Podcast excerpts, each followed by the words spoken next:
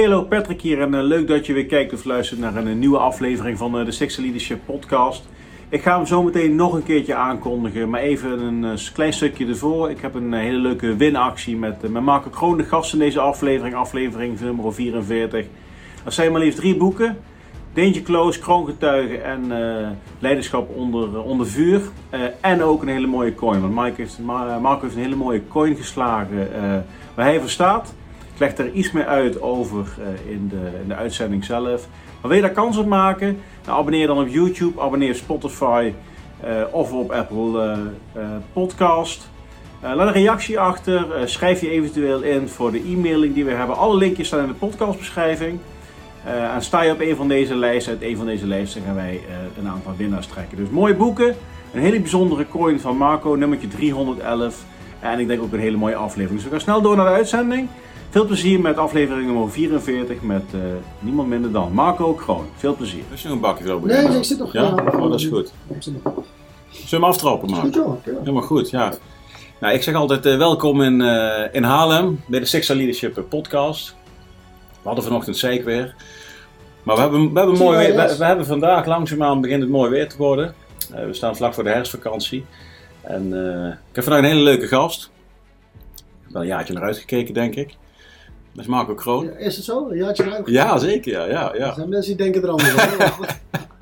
Ja, misschien is het achteraf het eh, wachten niet waard geweest. Nee, Daar gaan we niet vanuit. het- hè? We gaan het zien. Dus, eh, Nee, hele, mooi weer meegenomen in ieder geval voor je. Ja, mooi weer meegenomen. Vanuit Brabantse. Het was niet druk vanochtend op de weg, denk ik. Nee, ik kon er een keer komen. Ik was zelfs eh, 40 minuten te vroeg. Ja. Nou hou ik wel van te vroeg aankomen. Ja, ja, ja. ja. Maar ja, ja, je had al gezegd, als je eerder komt, dat is prima. Ja. Dus, maar er was eh, alles wat mee eh, vandaag. Ja, dus, eh, ja, mag had- ook wel een keer, hè, dat iets mee zit. Ja, ja, lekker goed. Alles heeft een reden dan, hè? Ja, precies. Dus ik kon lekker door. Ik had alleen de foto's niet helemaal strak staan toen ik kwam. Dus dat is dan een... eh, dus je was eigenlijk iets te vroeg. Oké. Dus normaal is het alles strak hier en dan klopt alles. Je bedoelt eh, die lijstjes? De foto's op de achtergrond, Ja, dat, nee, Ja. dat, Ja. ik vergeef je. En we hebben ook een primeur, want de, de, de kijkers op YouTube, die, die zien dan misschien net links achterin eh, soms misschien een been bewegen. Dat is onze eerste uitzending met publiek. Dat is mijn vrouw. Ik, ja, ik, eh, ik ben mijn jongen, zij is de generaal, ze moet overal mee. Ja, Nee, nee, nee, ja, dat is grappig. persoonlijke beveiliging. Ja, toevallig gingen we een paar dagjes weg. Ja, En hebben we in ieder geval gecombineerd met hier een keer te zijn. Dus Ja. leuk je weer te zien, Peter. nou leuk. Hey Marco, even, eh, wij, wij gaan het over leiderschap hebben. Ja. Leiderschap, uh, Leadership eh, is ontstaan vanuit ja, de, de passie van mij voor leiderschap. En met name het kijken van goh, hoe kun je overstijgend resultaat behalen door leiderschap en zelfleiderschap. Vijf sterren is haalbaar, moet iedereen maar door er anders naar te kijken, ben je in staat om net wat extra's te doen. Nou, en wat jij natuurlijk gedaan hebt, eigenlijk je hele leven al, en ik heb je boeken gelezen, eh, komt daar wel heel erg dichtbij in de buurt. Dan heb jij misschien nog wel eh, voorbij. En het lijkt me heel leuk om daar met jou een mooi gesprek over op te Ja, nemen. graag. Dat had ik er wel verwacht Ja. geval dat, dat je daarover wilde spreken. Dus, eh, Ja, nee, dat is heel leuk. En ik, ik ga meteen eventjes ook voor de, voor de mensen thuis. Marco heeft wat mooie dingen meegenomen. Een mooie coin, ik zal even ervoor houden. er staat er in ieder geval voor mensen die geen Latijn spreken, staat wat sterk is uit innerlijke overtuiging faalt nooit. En de andere kant die je net Fortus vide nitus nucum erra. Ik doe het je niet na in het Latijn, maar eh, wat sterk is uit innerlijke overtuiging faalt nooit. Dat is een kreet die ik eigenlijk van, van al eh, met me meenam. Totdat ik op de KMS kwam. Toen zag ik bij de poort in Ermelo, zag ik deze kreet staan. Wat sterk is uit innerlijke overtuiging. Ja, ja. Wat eh, F hebben ze mijn kreet, maar dit blijkt er nu vanaf de Tweede Wereldoorlog al van eh, de 13e stoottroepen te zijn. ja. Maar heb je dat onbewust opgepakt ergens? Of? Nee, dat heb ik van een oude, van een oude eh, Tweede Wereldoorlog veteraan eh, ooit een keer gehoord, die kreet. En dat vond ik als kind al zo, zo ja, fascinerend. Ja. Ja. Als je echt in jezelf gelooft, dan kun je veel meer dan dat je denkt en dan haal je eigenlijk alles. Ja. Ja, dat is wel een beetje mijn, mijn credo geweest. En ja, als ik kijk, al en militair gezien, maar ook privé, ja, het, het, het slaat gewoon echt ergens op. Het Ja, werkt ja, toch gewoon. ja. Als je echt overtuigd bent van waar sta ik voor, wat doe ik en waar wil ik heen, Mhm. ja, dan houdt niemand je tegen. En, eh, af en toe heb je wel eens wat kleine hindernissen op, de, op je pad. En eh, ja. daar hoef ik weinig over te vertellen nu, denk ik. Ook privé. Maar goed, als je weet wie je bent en waar je voor staat, dan eh, ga je het toch weer overwinnen. Ja, is meestal dan zeg maar je, de, de innerlijke kracht die, die zorgt dat je koers kunt houden? Ja, ik denk dat jij net zelf, voordat je begon, en toen je net begon, toen je het woord passie noemde, ik denk dat dat alles overstijgt. Passie. Als je ergens voor gaat, dan maakt het eigenlijk weinig uit wat daar omheen gebeurt. Mhm. Als je, en dat, zo zie ik ook leiderschap. Dat leiderschap is passie. Ja. Je wil dat doen, niet omdat het moet, maar omdat je het zelf wil. Ja. En eh, ja, dat, dat, dat is wat mij altijd heeft gedreven. Om, eh, om eh, als kind al, ja, waar ik al zat, was ik altijd het baasje van ons clubje. Van het, het BCC het Bosse Commando Clubje. Terwijl ik marinier wilde worden, had ik wel een commando clubje als kind. En ja, dat was, ik, ik gaf leiding, vond ik mooi om dingen te doen. Wel vooraangaand, als we ergens door de bosjes heen moesten. Ging ik zelf alle takken weghalen, zodat zij rustig konden lopen. En ik vond het mooi, over kras op mijn gezicht en zo. En dan, kijk jongens, gaan jullie maar voor, het, het is veilig.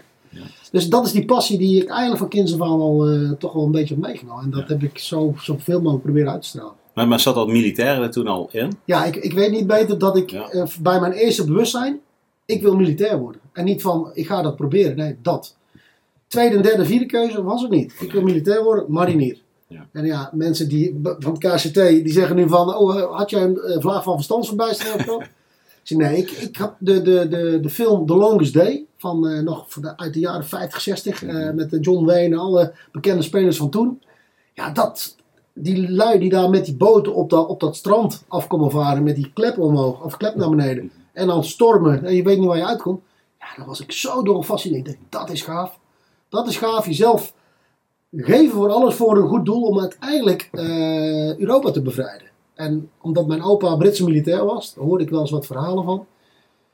En ik denk, ja, potverdikke, dat wil ik ook. En ja, ik was echt, ja, ik weet niet, eh, vier, vijf jaar. En ik moest en zou marinier worden, want dat wil ik. Toen wist ik daar trouwens nog niet dat op Normandië geen enkele marinier is geweest. Tenminste, die zaten allemaal in de Pacific Ja. eh, van het Amerikaanse leger. Maar van mijn perceptie was dat. Maar wat waren toen dan de eenheden? Hoe bedoel je? Bij die day? Ja, volgens mij heel veel, eh, heel veel landmachten. En hebben Ja. vast wel buitenlandse mariniers. Maar wat ik heb vernomen is dat eh, bijna alle mariniers eigenlijk richting de Pacific zijn Ja, gegaan. ja, En ja. daar eh, aan het knokken waren. Ja, want je bent natuurlijk later nog even een sprongetje uiteindelijk bij Prinses Irene. Ja, ja. Dat is natuurlijk wel een eenheid die actief heeft deelgenomen aan, ja, zeker. aan de zeker. slag in Een Normandië. hele, de hele mooie, mooie historie. En als je dan terugkijkt hoe de geschiedenis van het KCT, hoe dat is ontstaan. de, de, de eerste commando's bestonden uit de beste fusiliers, Prinses Irene, Mhm. en de beste mariniers. Mm. Dus als je dan kijkt naar het traject wat ik heb doorlopen, eerst marinier geweest, toen fusilier en toen ben ik pas commando geworden. Want Ja. eerlijk gezegd, en met alle respect voor de Kooscommandotroep, maar het werk van een commando, toen ik, gewoon, eh, on- toen ik net van de mariniers afkwam, dat, dat boeide mij niet zoveel. Het, dat was het waarnemend verkeer. Eh, lopen, graven, kijken, de vijand over je heen laten komen, alles doorgaan en weer teruglopen. Ja, dat, dat is niet mijn ding. Ik ben echt kinetisch, ik wil dingen doen. Dus eh, ik ben ook vanaf het mariniers naar de KMS gegaan. En bewust gekozen initieel voor de panzerinfanterie. Ik wil, ik ben, ja, ik wil knokken. Ja. Ik wil eh, leiding geven aan een gevechtseenheid. En niet in een put zitten en dan, eh, en dan ja, het, het gevecht langs je heen laten gaan. Want Ja. als je als commando toen de tijd contact had, ja, dan had je je werk niet goed gedaan. En dat wilde ik juist wel hebben. Totdat het ging veranderen. De complete taakstelling vanaf 1997, 98 geloof ik. Ging het echt een beetje professioneel veranderen binnen het korps commandotroep. Ja, toen heb ik ook bewust gekozen als kaderlid van, nou, dan ga ik de ECO in. Dan, dan, dan niet, ik ga het proberen. Mm. Ja, misschien klinkt het arrogant, maar het is, ja, nu kon, nu kwam, nu of nooit. Ja. Ik ga het gewoon doen. En eh, ja, dat heeft wel, eh, ik, heb wel wat, ik heb wel afgezien, dat wel. Maar toch minder als dat ik marinier was. Mm. Dan kom je als 18, 19-jarig manneke net van de haven af. En die cultuurshock die je daar kreeg, ja, die was wel heftig. En als, ja, ik liep natuurlijk al een tijdje binnen Defensie rond, ook als kaderlid. Dan vind ik, dan moet je sowieso mentaal en fysiek een stuk sterker zijn als je kerels. En als je dan binnenkomt in de ECO, ja, dan, dan sta je 1-0 voor. Eh, omdat je gewoon weet hoe het spelletje speelt Ja. en waar je het voor doet. En Ja. dat is, dat, dat Je bent men- mentaal al een stap ja, verder. mentaal ben je een Ja. stuk verder. En je weet, eh, je hebt al wat opleiding gedaan, je bent mentaal wat, wat, eh, wat harder, je bent fysiek al wat harder. Mhm. En daarom, ja, ik heb het ECO zwaar gehad. Maar voor mijn gevoel niet zo zwaar als in de mariniersopleiding. Met name die cultuurshock, het omslagmoment van burger naar militair. Ja, en in- de jaren tachtig, ja, ik, dus wij werden soms nog geschopt en geslagen. En dat klinkt heel vreemd. En nu is dat niet meer denkbaar. Maar voor mij was dat normaal. Als ik niet kaal was geschoren op het moment dat ik op was gekomen. Ja, toen had ik nog haar mensen. Toen had ik nog haar. Maar dan was het mij tegengevallen. Want dat is gewoon een bepaald beeld wat je hebt van... Zo hoort een militair te zijn. Zo hoort een marinier te zijn. Gewoon allemaal gelijk. En met z'n allen voor één doel. En dan, ja, toen had ik, was ik nog geen leider. Maar dat kwam wel heel snel bij me boven. Dat ik, Maar, maar wa- was, je, was je wel al leider, maar had je dus niet de rol? nee, ik Of- was of gewoon was het- marinier ja, 1. ja. En je komt natuurlijk op als marinier 1 KV. Ja. Eh, Maar goed, je, je bent op je kamer met een groepje. Ja, Was je toen ook al wel de leider? Want je was die man die zeg maar eh, in het, Nou. in het bos voor je vriendjes ook de bossen weg Ja, te kappen. Pakte je toen ook al automatisch die rollen vast even een stapje terug en Nou, niet in het begin. Het was wel een stapje terug, omdat je, ik was een van de jongeren. Altijd de kleinste, maar dat boeide mij niet zoveel. Maar je zag wel om je heen. Ik was wel onder de indruk van al die grote kerels van eh 22, 23, 24 jaar. Met hele grote verhalen van een voorbereiding. En zo. Ik dacht, wow, moet ik daar tegen opboksen? Ik hoop dat ik het haal. Ja, en als je dan om je heen van die grote bomen ziet omvallen en huilend weglopen. En eh, gewoon, denk, oh. Ja, ik had het ook zwaar, maar die hoefde niet te huilen. En er waren mensen waar je tegen opkeek. Ja, waar ik in het begin tegen opkeek. En hoe meer er afvielen, hoe groter ik werd. Figuurlijk. Of eh, letterlijk in ieder geval. Ja, ja, ja. Ja, dat voelde gewoon goed. En potverdik, ik hoef me helemaal niet ondergeschikt te maken. En eh zo doen. Dus ik was in het begin wel wat, wat schuchter, want niemand geloofde het. En eh, zij helemaal niet. Mm. Maar vroeger was ik echt verlegen. Als kind en als beginnende militair. Terughoudend, kat uit de boom kijken. En als ik me pas een beetje lekker voelde. Ja, dan was ik wel de lawaai-papegaai. Wat ook mijn bijnaam was op een gegeven moment. En ja, toen ik merkte, toen ik operationeel zat. Toen had ik wel heel snel op een gegeven moment van... Hey, wat die plaatsvervanging kan, dat kan ik ook. Ik kan misschien nog wel beter. Volgens mij, hij is dan wel corporaal, maar ja, ik ben het niet mee eens met zijn beslissing. Ik snap niet waarom hij dat doet. Dat kun je toch beter zo doen. En, maar ik ken me wel in mijn rol. Ik weet hoe het is om uiteindelijk eh, ondergesneeuwd te worden als je baasje bent. Dus ik hou mezelf altijd wel terug. Totdat ik de rol krijg, ja, dan pak ik hem ook. Mhm. Maar dat houdt ook in dat je en de lusten, maar ook de lasten moet pakken. Dus als je dan iets beslist en, en het is fout, dan ben ik de laatste die zegt van, eh, ja, het kijken, volgens mij ligt het aan hem. Nee, mijn probleem. Als ik commandant ben, of leiding of baasje ergens over, en wat, dan wie het ook fout doet, dan ben ik degene die zegt, jongens, jou spreek ik zo meteen wel, maar ik ben degene die het fout heeft gedaan. Ja. En dat, zo moet een leider zijn. En ja, de vuile wassen zeggen altijd binnenhouden, nou dat regel ik daar wel. Mhm. Maar als er iets is met mijn kerels, moet je dat bij mij afballen en niet met hun. Dus Ja. kom je eerst naar mij toe. Ja, maar dat is, dat is een heel proces geweest. Ja, dat is wel een Ja. procesje geweest. ja. Ik ben, maar je zegt eh, verlegen, of was je bescheiden? Of hoe is dat? dat is wel een Nee, ja, En was je zo ook als, als, als kind, zeg maar? nee, ook erg verlegen. Ja. Maar wel eh, bij andere mensen, bij, bij vreemden. Als ik in mijn vriendenclubje, dan Mhm. nam ik wel het voortouw. En wilde ik wel laten zien hoe ik dacht, hoe het moest. Mhm. En omdat ik al zei, ik ben altijd de kleinste geweest. Altijd de, de, ja, de, de minste, de, de laat rijp. Ik was pas 16 of 17 toen ik echt wat eh, geslachtsrijp was, zeg maar. Nee. En om me heen gebeurde van alles. Met, met, met jongens en meiden en iedereen verhalen. Ik denk, oh, nou, nou, ik zeg ook maar dat, het, dat ik dat heb gedaan, maar... Eh, Jij moest er naar googlen, want dat Ja, was, dat was er niet. Dat was het niet. Nee, maar ik, ik, en dat heb ik gecompenseerd met zoveel mogelijk goed zijn, of tenminste goed zijn in sporten. In alle sporten, in Mhm. vechtsporten, in, eh, met, met, met, ik heb altijd gekiept eh, in plaats van voetbal. Maar ja, daar heb ik dat mee gecompenseerd. Om Mhm. toch ertoe te doen. Van weet je, luister jongens, ik ben wat kleinst, maar eh, let op mij, want ik ben er ook nog. Ja. En ja, ik noem het altijd little man syndrome. En dat heeft me wel gemaakt tot wie ik ben Ja, uiteindelijk. ja. Is dat ook iets van thuis uit, zeg maar? Dat, dat be- bescheiden en pas je rol pakken op het moment dat je daar de ruimte voor krijgt? Ehm, ja, dat weet ik. Mijn ouders zijn ook niet zo van naar buiten treden. En inderdaad, eh, ik denk dat ik wel van mijn vader en moeder mee heb gekregen. Maar wat ik van mijn pa wel mee heb gekregen, is dat je altijd de beste moet zijn. Met alles. Hm. En dat is, zit er wel van kinds aan in. Eh, dat heeft hij wel erin gepompt, want hij wilde heel graag militair worden. Alleen is elke keer afgekeurd op zijn knieën en zo. En zijn woorden, denk ik, en zijn, zijn drive eh, om mij goed te maken, dat heeft mij wel, ja, dat heeft mij wel geholpen. Dat, dat, dat, dat kan ik wel zeggen, ja. Leven je ouders nog? Ja, gelukkig wel. Oké, dus die waren ook bij de uitreiking van de Willemsorde? Ja, ja, ja en dan hoe- de mariniersberet, bij de Ja, bij alle, bij alle, bij alle ja, stapjes, zeg Ja, maar. die hebben, die hebben alles wel, wel zo'n beetje Hoe, mee. hoe was dat dan ervaren? Vooral jouw vader, die, zag hij in jou ook iets wat, waar, waar hij zelf dan zeg maar stiekem mee meegroeide? Dat denk ik wel, alleen Ja. dat zegt hij nog. Nou, zeg ik alleen, stiekem. ja, alleen als hij Ja. wat op heeft, dan zegt hij af en toe eens een keer: Ik ben trots op je of, eh, of, of ik hou van je. Maar ik zie in zijn ogen en ik hoor van mijn moeder dat het wel zo is. Ja. Alleen, eh, ja, ik heb complimenten van mijn vader eh, gewoon, nee, eigenlijk nooit gehad. Maar ik Ja. zie wel aan hem hoe het is.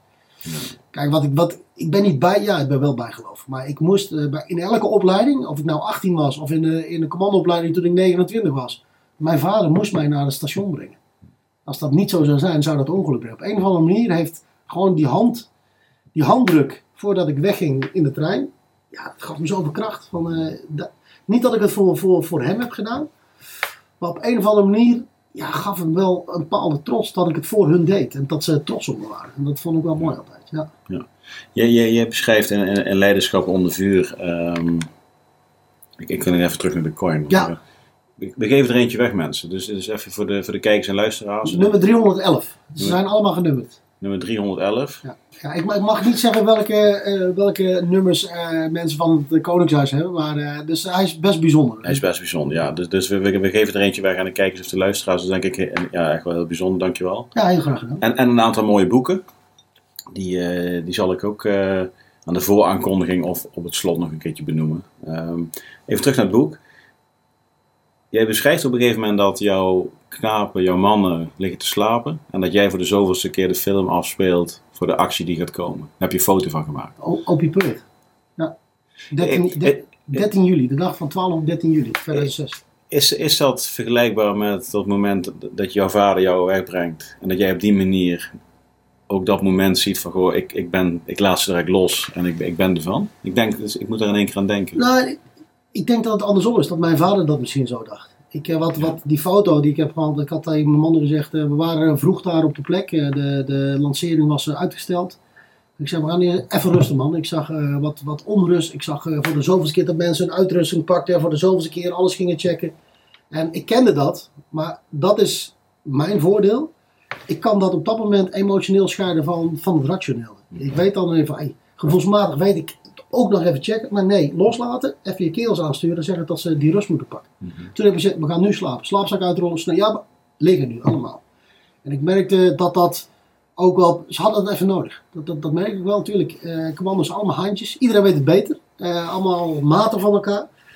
Maar ik heb nooit op een streep hoeven staan. Man wist op een gegeven moment van, hey, ja, hij heeft, hij heeft misschien wel gelijk. Laten we even die rust pakken. En dat wilde ik ook. Maar ik kon niet slapen. Ik wist, zo meteen gaan we voor het eerst kinetisch op de vijand in. We zaten er al vijf maanden. Elke keer hebben we wel geknokt, maar dat was reactief.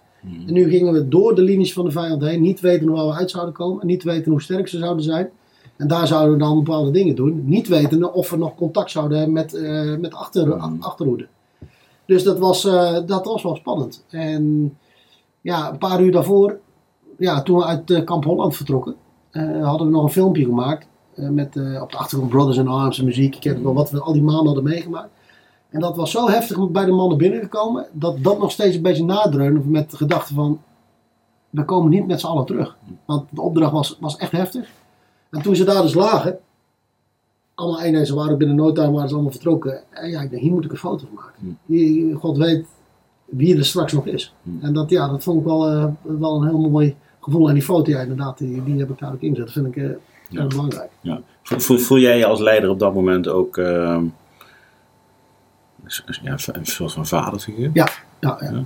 De- sowieso denk ik al een beetje, omdat eh, eh, ik ben natuurlijk heel lang onderofficier geweest. Dat is een manschap onderofficier. En dan groei je door de rangen heen. En dan zit je al tegen het einde aan van je pelotonstijd. En dan zou je eigenlijk door de staf in moeten. Maar ik ben, pil, ik ben PC geworden, luitenant. Dus dan begin je weer van vooraf aan. Dus ik was sowieso al zo'n jaartje of tien ouder als al die mannen zelf. Met een uitzondering erbij. Eh, Je was niet de typische officier die voor een eh Nee, ko- niet. kolonel of een generaalstraject ging. nee, nee, nee, nee, dat sowieso Nee, niet. Nee. Ik ben er niet universitair geschoold. Ik heb ooit een keer Nee, precies, gedaan. maar dan, dan heb je Ja, maar dat was is nooit mijn ambitie geweest. Ik ben officier geworden omdat je binnen het korps commandotroepen officier moet zijn om leiding te geven binnen een team. Ja. Dat is mijn reden geweest waarom ik officier ben geworden. Niet omdat ik zo graag die ster hierop wil hebben. En als mensen zeggen, ik heb ook wel heel veel collega's die eh, wat hoger eh, gegradueerd zijn en die, die mij, zeker in het Haagse, die mij geen officier vinden. Mhm. Die, die vinden mij, nee, maar een eh, omhooggevallen vent vanuit de volksbuurt die toevallig een paar sterren op schouder heeft. Ja, ik vind dat alleen maar een geuzennaam. Want ik ben geen officier geworden voor bovenin. Ik ben officier geworden om de mannen beneden goed aan te sturen. Ja. Dus, en daar, daar voel ik me ook meest op mijn gemak. Mhm. Ja, ik kan me goed als ik een million gedragen in, in het Haagse als het moet. Als het moet. Mhm. Eh, maar ik zou toch het liefst me, samen eh, in mijn, eh, in mijn onderbroek bij de mannen aan de bar. Ja, Ja. in de pen dekken. Ja, dus dan, ja, ik voel me wel eh, een vaderfiguur. Ja. En ook, eh, ja, dat gaat, ik zou zelf ten koste van mezelf, en dat heb ik ook best wel gedaan, die mannen dienen. En ik zeg, geef ze ook gigantisch op een kloot als het moet. Maar daarentegen zijn het ook mijn jongens en daar doe ik dus alles voor. Ja. Wat, wat- wat heb je gedaan om, om te zorgen dat jij die persoon kan zijn die ze op de kloten kan geven? Want kijk, als je, als je dus mensen op de kloten geeft, dan kan het ook Ja. averechts werken. Ja. Hoe is dat traject gegaan? Ja, dat weet ik. Dat zou je aan hun moeten vragen. Waarom het, dat het draagvlak en acceptatie is geweest. We hebben ook heel veel eh, tijdens isolatiefases, zo noemen wij nu een voorbereiding van, van 24 tot eh, 96 uur, heel veel confrontaties gehad. Met dat ik een bepaalde mening heb eh, als commandant, dat ik vind dat het moet doen. Ik heb vaak laten bijsturen door bepaalde meningen, maar soms ook niet. Ik zeg nee, dat voelt zo, zo gaan we dat doen. Maar omdat je al jaren met die lui werkt, eh, heb je toch een bepaald eh, ontzag en, en respect. eh, omdat je blijkbaar goed werk hebt gedaan en de mannen je gewoon vertrouwen. En dan hoef je niet altijd met elkaar eens te zijn. Maar als je iemand vertrouwt, dan loop je wel achter hem aan. Mhm. En soms gaan ze ook voor je lopen op een. En dan heb je denk ik goed gedaan. Dat ze jou wegdrukken en van, hé ouwe, laat ons dit maar even doen. Ja, en dan, ja, hoe dat, weet je, dat is een traject. Dat is een, een traject wat je uiteindelijk doet door, en dan staat daarop, voor op de coin, lead by example. Ja.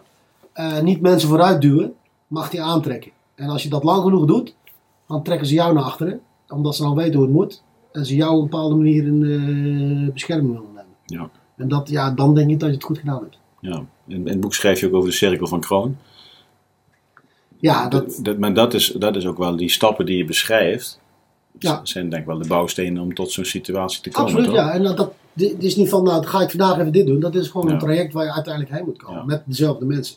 Je kunt dat niet elke keer op anderen pro- projecteren in de hoop dat het weer hetzelfde is. Mhm. Er moet gewoon een bepaalde chemie zijn op een gegeven moment die je zelf ontwikkelt. En daartegen denk ik, oh, ik heb ook wel eens van wrijving gehad. Kijk, niet iedereen Mhm. binnen mijn peloton was altijd mijn vriend. En is aan het eind ook niet mijn vriend geweest. Wat ik wel kan zeggen en durf te zeggen, is dat al die lui die ik had, mijn maten, uiteindelijk ook allemaal mij vertrouwden. En andersom ook. Ik wil niet zeggen dat ik met ze aan de bar een biertje ga drinken. Met 99% wel. Maar er zijn mensen bij van, nou, dat is niet mijn persoon eh, waar ik graag mee drink. Maar wel waar ik mee de oorlog in wil. Dat, dat is een groot verschil. En dat, dat heb ik altijd wel kunnen scheiden van elkaar. Ja, ja. Je, noemt twee mooie woorden, vertrouwen Ja. en, en dienen. Is, is dat ook zeg maar de, de ik noem dat wel eens het hart van het team, maar is het ook zeg maar als dat op orde is, dan kun je ook daadwerkelijk filterloos met elkaar over alles praten en incasseren. Ja, maar, ja ik, met name de wederzijds vertrouwen. Kijk, je moet mensen ook, eh, daar was ik in het begin, toen ik nog onderofficier was en in het begin het luitenantje, eh, niet al te goed in. Want mijn wil is Het wet. vertrouwen. Ja, mijn wil is wet. Ja, Kijk, ja, ik vertrouw er naar hun van als ik een bepaalde opdracht geef. Het vertrouwen dat het wel uitgevoerd kan worden in, in mijn oogmerk. Eh, zo was ik niet opgevoed bij de mariniers. Ook op de KMS is het, eh, jij bent sergeant, jij bepaalt het. Maar naarmate ik langer bij, binnen het KCT werkte, zag ik dat al die lui soms wel veel slimmer waren dan ik. Mhm. En dan was het dus, het, ik krijg het bijna niet aan participatief leiderschap. Het samen een plan ontwikkelen. En dat is niet altijd zo gevoeld. Maar vaak was in de evaluaties, in de tussen, tussenpauzes van het werken naar een plan toe, gooide ik wat dingen naar voren. Waardoor ik feedback kreeg. Waarvan zij dachten, oh hij doet er toch niks mee, eigenwijze lul. Maar wat, dat ik soms er wel dingen oppakte. Tot verdikke man, dat, is- ja, dat gaan we zo. Dus mijn eigen dingen Maar, maar als, als ze dat dachten, eh, eh, bestaat ook de kans dat ze op een gegeven moment niks meer zeggen. Is dat, is dat wel eens gebeurd? Nee, nee, nee, niet. Dus ik gaf ze wel, en het zal vast wel eh, gebeurd zijn. Zeker toen ik. eh, ja, ik heb denk ik de gave op een gegeven moment om heel laagdrempelig te zijn. Mhm. Waardoor mensen toch kunnen zeggen van. Ja, hé Marco, eh, kun je wel zeggen, maar ik denk dit.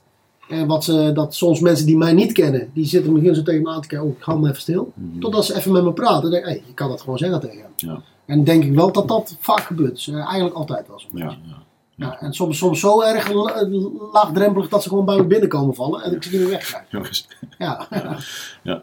Maar eh, ik, ik, ik heb de, is iets wat de laatste tijd even door, door, door mijn hoofd gaat, is van ehm, eh, de, de leider in een bepaalde situatie hoeft niet altijd de leidinggevende te zijn.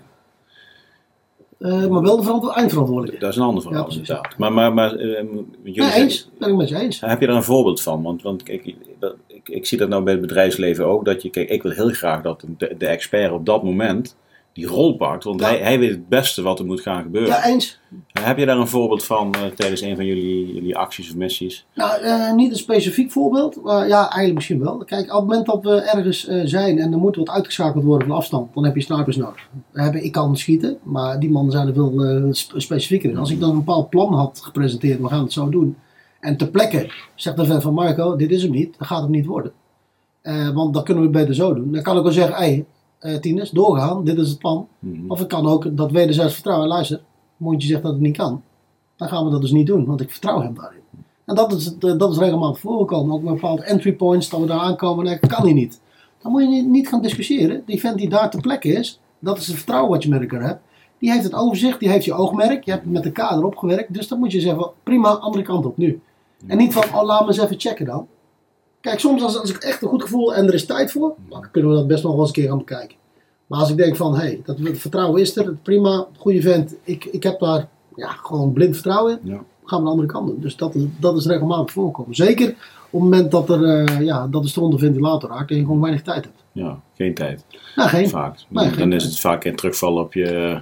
Op, Ja, op je intuïtie, heb je precies en op en je plan. A, B, C. D, E. En dan, Nee, je noemt oogmerk. Eh, Vertaal dat dus eventjes naar, naar een burgertaal. Wat, wat, is, wat is oogmerk in, in, in, het, in, het, in het oog van de leider of de hogere leidinggever? Nou, ik denk dat je dat eh, heel veel eh, verschillende uitleggen kunt geven. Ik geef wel zo van welk effect wil ik bereiken.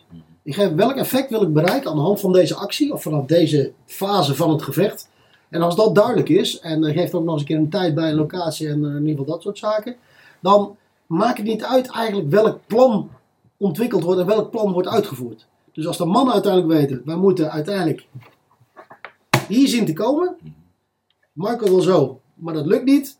Dus we gaan zo. Dan vindt hij dat wel goed, want dit is het belangrijkste. We moeten hier komen. Mhm. En dan is het niet the mission, the man and me. Bij mij is het the man, the mission and me. Als dit niet lukt, als dit alleen maar lukt, als ik van tevoren weet dat we twee of drie man gaan verliezen, ja, dan heeft mijn baas een probleem. Want dat ga ik dus niet doen als ik per definitie al mensen moet afschrijven. Als in de strijd, als ik ze Als, verlies, jij, als jij die keuze moet maken. als ik die keuze moet maken, want dan per definitie, als we dit doen, weet ik zeker dat ik twee of drie man kwijt ben, dan ga ik dat niet doen. Dan ga ik een ander plan maken. Kijk, als ze in de strijd omkomen, dan is het zo. Maar niet als ik per definitie al mensen moet afschrijven van, nou, dit is bijna een zelfmoordactie, want die opdracht zal er moeten gaan. Ja, dan heb je denk ik slecht aan mij, want dan ga ik dat niet doen, dan ga ik dat op een andere manier doen. Mijn, men, mijn mensen zijn me alles. Ja, maar je zou wel jezelf, dat schrijf je op een gegeven moment. Op Ja, dit- dat is anders. Ja. Dat is- ik ben ook, het klinkt heel vreemd, ik ben nooit bang geweest voor mezelf. Mhm. Ook niet eh, met die Danger Close missie of dat we hinderlagen hadden. Dat, heb ik, ja, dat heeft mij nooit geboeid eigenlijk. En misschien is dat roekeloosheid. Maar misschien is het ook wel gewoon die, die drive om uiteindelijk je opdracht toch te halen. Maar niet ten koste van je mannen. Ja, dan gaat het ten koste van jezelf. Maar dat is leiderschap. Heel vaak ten koste van jezelf. In de praktijk gebeurt dat niet vaak bij heel veel mensen. Want die vinden zichzelf het allerbelangrijkste. En de generaal van Wegen zei het al. Niemand is belangrijker dan zijn team. Ja. Ook niet de commandant. Ja, en zo worden we ook binnen het Coach Commando Zeker niet. Zeker Nee, niet. zeker niet. Nee, precies. Ja. Zeker niet de commandant. Het gaat om de kerels. Nou, ik, ik herken het wel. Nee, ik heb op een gegeven moment in Derenwood, waar ik dan ook Ja. geweest in 2007, eh lig ik op een gegeven moment, eh ja, Volendam, het kampje, dat ken je denk ik ook wel. Ik ben er nooit geweest in de In tijd doet- was alleen maar eh ja, alleen TK. maar tot, tot druk op Hadden iets te druk. Maar goed, eh, ergens aan de andere kant van de berg lag Derenwood al. Ja.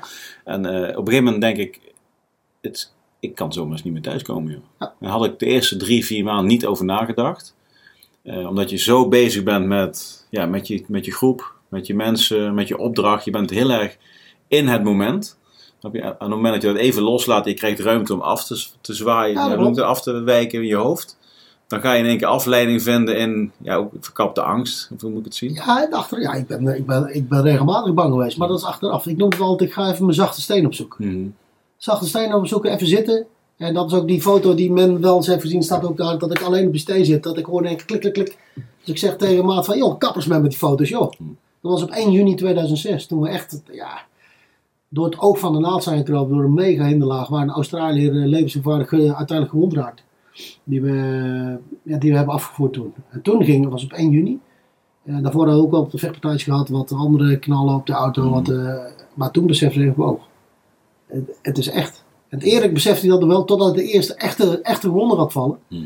En dan denk je, eh, wow, Was dat aan het begin van, eh, van die missie? 1 juni. Dus we zijn daar tot eh, eind eh, juli geweest. Ja. En eh, daarvoor hadden we ook wel wat, ja, eigenlijk elke keer als reporter ging, hadden we Mhm. wel wat tics. Dat was zo'n helemaal de complete beginfase. Gelukkig hebben we nog heel weinig bermbommen, dat kwam pas op het einde. Want initieel dacht Taliban nog dat ze gewoon, ja, middels gewoon direct contact, dat ze zo Ja. ons konden aan, aanvallen en dat ze dat zouden winnen. Nou, dat kwamen ze al snel achter dat dat niet zo was. Ehm, ja, maar voor 1 juni, toen, was het echt, toen begon het echt heftig geworden. Want een zomeroffensief was begonnen. Ja, en toen merkte je ook dat ze ook steeds meer georganiseerd eh, waren. Foreign fighters kwamen erbij, die ze wat bepaalde tactieken. De ICOM werd steeds minder, steeds meer draad, eh, eh, draadverbinding gebruikten ze. Dus konden ook minder anticiperen op hun, eh, eh, op hun acties. Ja, en dat was 1 juni duidelijk het geval. We hadden echt een mega hinderlaag in, eh, toen we voor het eerst de Shore Vallei eh, inreden. Nou, toen zijn we er ook gelijk weer uitgetrapt. En nog niet zo'n beetje ook niet. Ja, toen kwam wel het besef van eh, het komt al heel dichtbij. Zeker als je gewoon daar zit en je hoort gewoon de dieselcans nog leegdruppelen omdat er overal kogelgaten in zitten en in je deur. En eh, ja, dat is wel, komt al even binnen. Ja, hoe heb je dat met het team eh, besproken? Want dat wat jou, in jouw hoofd zit, dat zal ook bij de anderen dan. eh, Hoe, hoe gaat dat, die dynamiek? Ja, zoals wij het hebben aangepakt, want je hebt eigenlijk het je zit nog steeds in het veld, je gaat niet even terug om te evalueren. Wat ik altijd gedaan heb, ik maak gewoon een rondje. Kijk, want als ik al vol even zo zit, dan weet ik zeker dat mijn kerels dat ook. En bij de ene die druk is, die wordt heel rustig. En de andere die rustig is, die wordt druk. En zo zie je dat uiteindelijk, uh, ik ga een rondje maken in, in de ronde, rest overnight, LUP of hoe je, hoe je het maar wil noemen. Uh, op 1 juni ga je gewoon even met iedereen even langs. Hoe is het? Je ziet in de ogen of ze het, uh, of ze het lastig hebben of niet. En dan gewoon een gesprek houden. We zijn niet zo van het, kom even lekker met z'n allen samen jongens, even slap houden horen. Nee. En toen niet. je, je zit in de missie. Precies, in Ja. midden in de missie. Ja. Want daarna, eh, die oudjes die wilden toen gelijk terug, emotioneel. Mhm. We gaan nu wraak nemen, we gaan erin, we gaan... eh, ik zei, nee, dan gaan, jullie mogen gaan, maar ga niet mee. Ik zei, dan weet je wat het was, want het heeft geen nut. We worden er weer uitgekikt. Dit is emotie. En misschien, als het een van mijn kerels was geweest, had ik hetzelfde gedacht. Maar op dit moment, op zo'n moment moet je zelf even, even de emoties scheiden van de ratio. En dat heb ik toen gelukkig kunnen doen. Waardoor ik eh, eh, die oudjes, Martin, heb kunnen zeggen van... Martin, dat gaan we niet doen. Wij gaan niet mee. En eh kun je hoog en laag springen. Maar eh, ja, dan krijg je van, ah, lafvaart, zo, zo. Ja, kan wel zijn, maar gaan we niet doen. Mijn kerels gaan niet zich opofferen, helemaal voor niets. Omdat jullie uiteindelijk eh, retaliation doen. Dat gaan we dus niet doen. Nee. En dat is best hoog opgespeeld. wij- Zijn zij uiteindelijk wel gegaan? Nee, zijn niet gegaan. Uiteindelijk heeft hij wel mij bedankt dat ik hem heb tegengehouden. Dat hij inderdaad erg hoog in zijn emoties zat. En we zijn toen een eh, anderhalve dag later gegaan. De tent Mountain Division heeft toen de White Compound ontzet. Zijn met twee kompies daar eh, ingevlogen. Die hebben daar redelijk eh, even huis gehouden. Waardoor wij in de, in de nacht eh, de flank hebben gepakt. En alle, alle squirters, zo we dat noemen, eh, hebben aangegrepen die er waren. Er waren trouwens niet veel hoor. En uiteindelijk zijn wij zo de volgende nacht uh, Shore ingetrokken. En vanaf dat moment hebben we Shore ook gewoon gehouden. Vanuit daar hebben we toen ook de voorbereiding voor de eindactie in, eh, in juli, Opie Peart, hebben we toen ook vanaf daar in ieder geval voorbereid. Ja. En dat was de eerste keer dat we normaal eh, in ieder geval Shore heen konden. Ja. Dus eh, ja, dus, Dus dat, wa- dat was een hele belangrijk moment. ja, dat was een, heel- Ja. een heel belangrijk. Ik denk Ja. als we toen nou in waren gegaan en ik had toegegeven aan mijn, eh, aan mijn emotie, want ook ik wilde terug. Mhm. Eh, maar dat, je moet even kijken, het heeft geen nut. Die mannen zijn daar met honderden. Wij zijn maar net 40 man hier. Eh, met, met geen dedicated air support, helemaal niks. Dus het heeft geen nut. We kennen het, het terrein nou niet. Ze hebben zich helemaal ingegraven. Ze weten precies waar we komen. Dus, en nu als we komen liggen de bermbom 100% zeker. En dat was dus ook zo. Dus je moet gewoon dan jezelf emotioneel aftre- van, ervan afhalen. En dan ja, rationeel bekijken. Dat is altijd wat ik mezelf altijd dwing. Als ik voel dat ik in mijn emotie kom, zeker in het veld. Hey, stoppen, Stap even terug. die nullijn. Waar is die nullijn ook alweer? Wat, wat is logisch en wat is emotie? En dat, ja, die, die, dat heb ik altijd wel gekund, gelukkig. Maar had je, had je ook een spiegel of iemand die naast je stond eh, waarin je eventjes met elkaar... Ja, mijn, mijn eh, OPC, eh, Maurits. Hij heet anders, maar in het boek heet hij Maurits. Ja, dat was wel... En omdat er een vertrouwensband is geweest... en elkaar ook gewoon voor rotte vis uit konden maken als we dat wilden. in ieder geval zakelijk gezien. had ik dat wel, ja. En dat, soms moest ik er ook om vragen. Maar vaak werd het wel gewoon omdat we ook maten van elkaar waren. En niet alleen maar een, een Mhm. We konden ook gewoon met elkaar zeggen van wat we van elkaar vonden. Ja. Maar, maar, maar waren er ook vergelijkbare teams, ehm, zoals jullie, die niet op dat moment in actie kwamen, die jullie bijvoorbeeld zouden opvolgen? Of waren... Nee, maar we waren, we, waren, ja, we waren in, initial entry. Er waren toen alleen maar een clubje van Vibe met eh 38 man of zo gelopen. Ja. Waardoor ik uiteindelijk de drie ploegen meekreeg. En het eerste peloton heeft zich gefocust op, eh op Derahuta met die Jenken. Die zijn daar, eh, die, die zijn daar hoofdzakelijk geweest. Had je daar contact mee? Eh, nee, bijna niet. Nee, alleen als ze terugkwamen op het kamp. En dat, ja, dat ging eh, wel eens langs elkaar af heel vaak. Mhm. Er is ook nog een hele discussie geweest op een gegeven moment. Dat eh, mijn, mijn baas, eh Major, eh, die zei van... Nou, ik wil nu dat het eerste peloton daarheen gaat. Daar heb ik echt, nou, helemaal naar de bewogen. Ik zeg waarom? Niet omdat ik zo graag actie wil nemen. Maar waar slaat het op om een ander peloton daar te laten gaan... terwijl ze het complete gebied nog niet kennen? Ik zeg, dat kan levens kosten. Zeker nu. En daar heb ik echt ruzie gemaakt daar. Ik zeg, dat gaat niet gebeuren. Als dat gebeurt, ga ik naar huis. Dat meen ik echt. Want niet omdat ik dan uiteindelijk zeg van, ik wil daar blijven. Nee, wij zijn er al een paar maanden aan de knokken. Wij kennen elke berg, elke, elk gebied, hoe je erin moet gaan. Wij kennen het gebied nu. Je zit in de wedstrijd. Precies. Wij- dus het is onmogelijk dat daar nu, omdat zij ook wat moeten meemaken, of omdat zij ook wat moeten doen, ja, daar pas ik dus voor. Dat gaat dus niet gebeuren, want het is geen, het is geen oefening, jongens. Hè? Het gaat hier echt om, e- echt om de knikkers, de gevallen doden. En dat, dat, dat laat gewoon niet toe. Al ben ik maar luitenantje, het zit me geen reet. Ja, want Derenhoed was in die tijd nog vrij rustig. Ja, Die ja. jaren was dat. Ja. Daar behoorden er ook niet veel van natuurlijk, omdat er eh, maar heel weinig Nederlanders daar zaten. Ja. En dat is later een beetje omgedraaid, omdat ja, na Open Purt in 2006 en de Viperclub na ons, die klagen al, oh, er is niks te doen hier. Nee, dat klopt. Dat hadden, dat, dat hadden wij gedaan. Mhm.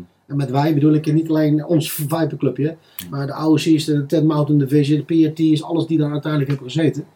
Ja, dat was gewoon een maandenlang was er geen ICOM chat meer te vangen. Want we hebben echt daar een, eh, een mega klap eh, toegebracht. Ja. De slag om Shore is in 2006 al gewonnen. De slag, niet de oorlog, maar de slag. Ja. Ja. En eh, Ja. ja, later loopt het weer vol. Ik heb het altijd gezegd, als we hier nu geen presence houden, dan loopt het weer vol alsof je in een plas water trapt. Ja. Het, het is weg en het loopt weer terug. Ja, en dat is ook gebeurd. Ja, dat is in het hele land gebeurd. Ja, dat is het Nederland. Uiteindelijk, Ja. Ja, Je, je, je- jij ging redelijk ervaren daar naartoe. Je had al best wel wat... Ja, eh, niet, niet met de dingen die we daar hebben meegemaakt. Nee, oké, maar, maar als, als, als leidinggevende, als Ja. leider, eh, je, je, je snapte het vak, zeg maar. Ja, dat, dat kan ik wel wat heb je daar uiteindelijk nog bij geleerd in die tijd? Want je ging inderdaad in situaties terechtkomen die voor jou ook onbekend waren. Ja, wat ik daarbij geleerd heb, is dat eh, de, uiteindelijk, wat ik net zei, de, de, je kent het boek wel, ik ben de schrijver even kwijt, The Mission, The Man and Me. Mhm. Dat het Ja, net andersom ja. is. De Man, The Mission, dat heb ik daar geleerd. En wat ik geleerd heb, is dat eh, rust kan je redden. Ik denk oprecht, als ik die missie in 2006 tien jaar eerder had gehad, of als ik tien jaar jonger was geweest, dan was ik er zelf misschien niet geweest en dan had ik misschien ook meer dood aan eh, eigen zijde gehad. Omdat je dan op een of andere ben je toch wat, ja, die jonge hond, die, die wil erop. We hebben wel eens een contact gehad dat we erachteraan mee werden gezogen door de vijand in een hinderlaag. Dat ik het af heb gekapt. Even wachten, hebben we, hebben we topcover, hebben we luchtsteun? Nee, pas over een minuut of tien. Dan wachten we nu even. Ja, maar daar lopen ze. Rust. We hebben daar niks te winnen, kunnen alleen maar dingen verliezen, dus we wachten even. Dat heeft met leeftijd te maken en ook omdat je inmiddels al eh, twee keer vader was. Ja. Ook dat heeft me toen wel toen dit laten denken dat het, het, het kan anders. Mhm. Het kan anders. Je hoeft niet alleen maar gung ho, gung ho en, en gaan, gaan, Maar wat, wat, is er dan specifiek? Los van leeftijd, maar... Ja, dat weet ik niet. Ik denk dat je op een gegeven Want moment... stel, stel er luistert iemand die is nu 23 Ja. en die heeft een complexe opdracht voor, eh, voor zijn neus liggen, of dat nou bij Defensie is of ergens anders. Wat zou die daar dan nu van mee kunnen pakken? Ja, ik denk dat het allerbelangrijkste is, is om het zeker niet zelf te willen doen. Kijk om je heen, laat je informeren door de specialisten of misschien wel door mensen die in een heel ander vakgebied out of the box denken. Want daar hebben wij ook heel veel eh, het succes aan te danken. Dat we sommige missies compleet out of the box hebben eh, aangelopen. Hele andere denkwijze. Ik kan niet ingaan op omdat het operationeel wat, eh, wat zaak heeft. Maar ik heb met name geleerd dat anderen veel meer weten als jij alleen. En ik heb zo, zoveel mogelijk proberen te prikken. Zo hebben ze dat later gewoon niet altijd zo ervaren. Maar dat heb ik wel zo gedaan. Want toen schreef ik alles. Hè. Nu is alle typen. Maar ik heb de patrouillerapporten alles geschreven. En was ik, had ik, dacht ik al klaar. En dan, dan blabber ik mijn eh, content. Ja. En dan hoor je weer ah, dit, dit en dat. Initieel ging het er uit, man, zo moet het toch wel. eh, dit, maar ik denk, kut, even een veetje bij. Hier moet ik toch echt iets anders gaan, anders gaan doen. Dus het leek alsof ik het niet opnam. Maar ik nam het wel op. Want uiteindelijk gaat het niet alleen om mijn leven. Maar ook om hun levens. Mhm. En vandaar dat, dat ik het erg, erg belangrijk vond dat het plan van ons was. En we hebben wel eens plannetjes uitgevoerd dat het ook hoofdzakelijk mijn plannetje was. Maar ze gingen toch wel mee. En het is niet dat ik niet was gegaan op het moment dat ze, eh, dat ze weerstand hadden geboden. Maar het voelt dan wel een stuk minder. Ja. Als je, Is, is dat dan ook zeg maar dat de bewijsdrang naar jezelf toe afneemt naarmate je ouder wordt? Eh, ja, ik weet niet of, dat, of je dat bewijsdrang moet noemen. Inderdaad, als je, als je, als je jong bent, dan heb je toch eh, dat testosteron, dat, eh, Ja. dat haantjes voorkomen. En dat wordt wel wat minder naarmate je ouder wordt. Maar ik denk met name je verantwoordelijkheidsbesef. Mhm. Dat wordt gewoon veel groter. Want je, hebt, je bent op pad met kinderen van mensen. Je bent op pad met echtgenoten van mensen. Met broers, met vrienden. En daar heb je verdomme verantwoordelijkheid over. Was je dat toen ook bewust? Ja, zeker, Ja. absoluut. Ja, Dat wat ik zeg, als ik dat tien jaar eerder had gedaan, was dat een stuk minder. Mhm. Want dan had ik ze gewoon in dezelfde eh gung-ho-stijl aangelopen en dan had ik ook geen weerstand gehad. En nu heb je sommige momenten heb je gewoon, hup, even aan die handdruk. Even het vader, de, de oudere broer op. En eh, ja, dat, dat, dat is me erg goed bevallen, moet ik zeggen. En Ja. dat, eh, die, die, leiding, die, die leidinggeefstijl, eh, leiderschapsstijl, die heb ik daarna wel nog verder uitgebreid. Mhm. Ja. Oké. Van ieder, iedere specialist op zijn eigen vakgebied wat hij zegt, dat geloof ik, want hij is namelijk een specialist. Mhm. Ik geef mijn oogmerk, ik geef mijn doel mee, het effect wat ik wil bereiken. En vertel mij maar hoe ik dat het beste kan aanlopen. Ja. En natuurlijk ga ik daar niet blind op in. Ik ga er nog wel eens kritisch naar kijken. Maar als hij dat zegt, dan geloof ik dat. En dat wil ik ook geloven. Want als je daaraan gaat twijfelen, dan is dat wederzijds vertrouwen is weg. Ja. En dus gewoon vertrouw gewoon je specialisten en vertrouw de mensen die jou vertrouwen. Want dan werkt het makkelijkst. Is, is er een verschil tussen, kijk wel, ehm, in dit geval KCT, eh, SF-eenheden, Ja. die, die, die, die acteren in hun hoofd individueel op een ander niveau. Die zijn, die zijn zelfredzamer, die Ja. hebben een, meer discipline in hun zelfleiderschap. Met name de, de, de intrinsieke motivatie en intrinsieke discipline die is een stuk hoger. Die, die, die, die is in ieder geval hoger, maar die, is, Ja. die komt van een andere hoek, zeg maar. Je bent uiteindelijk naar, naar het 17e gegaan. Ja. Dan ga je weer de troepen Daar aansturen. kwam ik al vanaf, hè? Daar kwam je al vanaf, ja. Dus je hebt daar dingen meegenomen uiteindelijk ook richting KCT. Zeker, zeker, zeker. Maar uiteindelijk ga je dan weer eh, de troepen, weer de troepen aansturen, zeg maar. Een heel ander type knapen krijg je dan binnen. Maar wat is daar voor jou het grote verschil geweest? Ja, je zou denken dat je een ander type krijgt. Maar ze willen allemaal hetzelfde. Ze willen allemaal SF zijn eigenlijk. Op een eigen manier. Op een eigen manier. Ja. En, dat, en de mensen in hun waarde laten al het beste. En ik moet eerlijk zeggen, ik heb bij het 17e net zo'n mooie tijd gehad als, eh, als binnen het KST. En misschien nog qua leiding geven als pelotonscommandant, misschien nog wel veel mooier. Want daar heb je gezien alles wat je erin pompt aan energie. En dat is nogal wat.